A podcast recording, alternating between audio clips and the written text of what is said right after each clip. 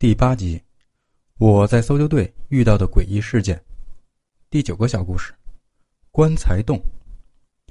在我国南方有一个国家级自然保护区，一条水系将其一分为二，西南部是未经开发的原始大峡谷，东北部两条支流一路向北，其中一条被当地人称为圣河，河道凶险，水流湍急，两岸丹霞峰石密布，是驴友漂流。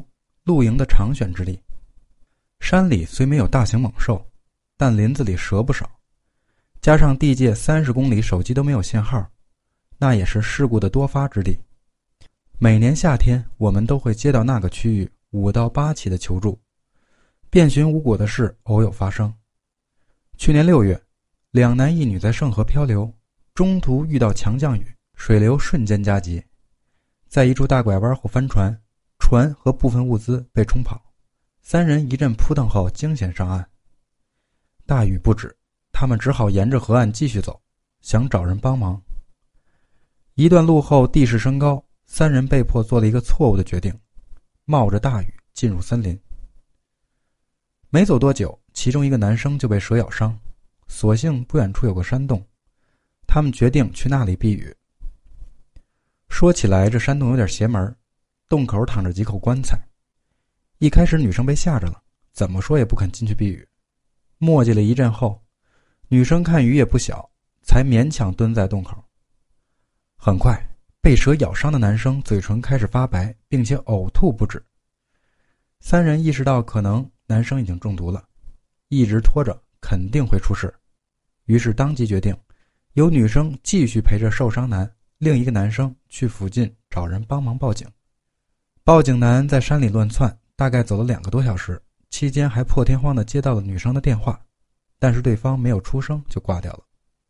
最终，报警男在天黑前找到了一户山里人家，用座机拨打了幺幺零。我们得到通知，赶到现场已经是晚上了。据带路的村民说，山里确实有个棺材洞，但已经荒废很久了。雨夜山路难行，我们在山里走了差不多一个小时才抵达洞口。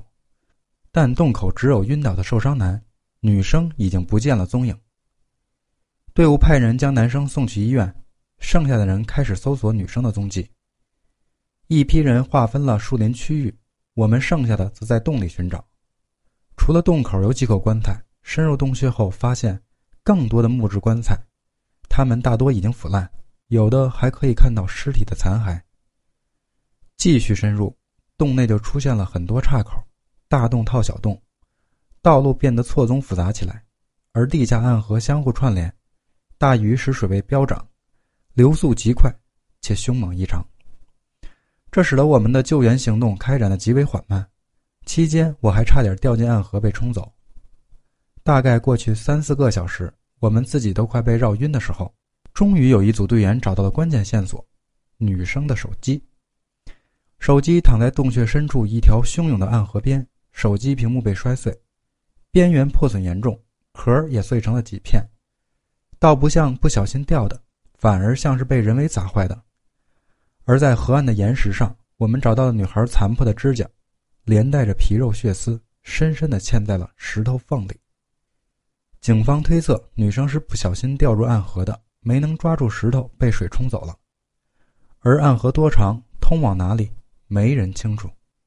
当天设备不齐，我们只好服从命令收工，剩下的事情就交给警方处理。我们原以为在女生的手机里可以找到一些具体的线索，但我们从警方处得知，除了闪光灯被烧坏，里面没有任何相关的照片、视频或者文字。有趣的是，在报警男离开一个小时后，女生曾多次拨打报警男的电话，正如报警男所说，最后一通电话被接通，通话时长十二秒。第二天，受伤男醒来后向警方提供了一些线索。他说，在报警男离开后，自己昏迷不醒，直到听见女生不停地叫他名字，好像在问他有没有听见报警男的声音，或者有没有看见报警男之类的话。具体他也记不清了，只记得女孩反复提到报警男。在警方离开以后，受伤男还跟我们的同事透露了一个细节，但是因为太过诡异，而且记忆模糊。没敢在警方面前说。受伤男表示，在他昏迷之前的迷糊期间，失踪女好像跟他讲了一件事儿。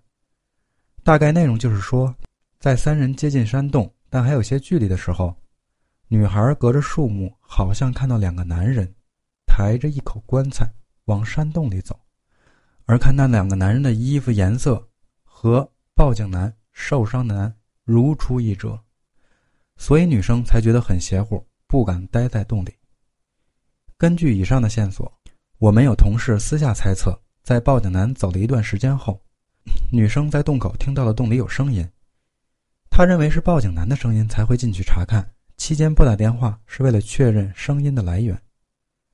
我想那天下着雨，洞穴里又暗河汹涌，有声音传出来不算奇怪，但我们都很清楚，最后那通电话一定至关重要，说不定当时能救这女孩的命。但也说不定，就是这通电话要了他的命。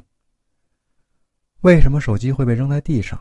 如果女孩失足掉进水里，用来照明的手机该死死的攥在手里才对。除非是受到了惊吓和刺激，才会扔掉手中的手机。难道是电话里的内容把她吓坏了，还是她在洞穴里亲眼看到了什么？而那两个抬棺的男人又是谁？